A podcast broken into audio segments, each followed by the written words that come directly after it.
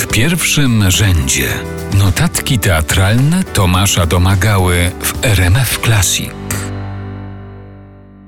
Będąc ostatnio w Bieszczadach, ruszyłem szlakiem z Bukowca do źródeł Sanu. Wędrówka ta okazała się nie tylko podróżą do źródeł rzeki czy historii, ale również wyprawą do wnętrza teatru. Ten bieszczadzki szlak rozpoczyna się na starym cmentarzu, na którym są już tylko nieliczne kamienne nagrobki. Nieopodal można podziwiać przepiękną, rozłożystą lipę. Ma on około 200 lat i razem z cmentarzem jest jedynym śladem po Beniowej. W tej wsi na przełomie XIX i XX wieku działały dwa tartaki wodne, młyn, fabryka beczek, browar i huta szkła, a dostać się tam było można koleją wąskotorową. Centralnym punktem Beniowej była właśnie Lipa, dziś jedyna pamiątka po wsi, która po II wojnie światowej została podzielona wzdłuż Sanu na dwie części, polską i ukraińską. Polaków wkrótce potem wysiedlono, a ich domy zrównano z ziemią.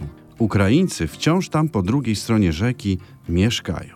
Moja wizyta w tym miejscu miała w sobie coś mistycznego. Miałem wrażenie, że już tu byłem, choć rozum uparcie twierdził, że to niemożliwe. I nagle po kolacji w schronisku olśnienie. Beniowa to przecież miejsce akcji jednego z najlepszych polskich spektakli poświęconych stosunkom polsko-ukraińskim. Lwów nie oddamy w reżyserii Katarzyny Szyngiery z Teatru Siemaszkowej w Rzeszowie. Przedstawienia niezwykle ważnego, ponieważ po raz pierwszy w polskim teatrze uwzględniającego punkt widzenia Ukraińców prezentowany na scenie przez znakomitą aktorkę z Kijowa Oksanę Czerkaszynę, która pięć lat po tej premierze stała się prawdziwą gwiazdą naszych scen. A główną rolę w tym spektaklu grała stara, piękna lipa, samotnie dziś spoglądająca w stronę widocznej na horyzoncie tarnicy. A z Beniową jest jak z opowieścią w teatrze. Im bardziej nieprawdziwa, tym bardziej istnieje.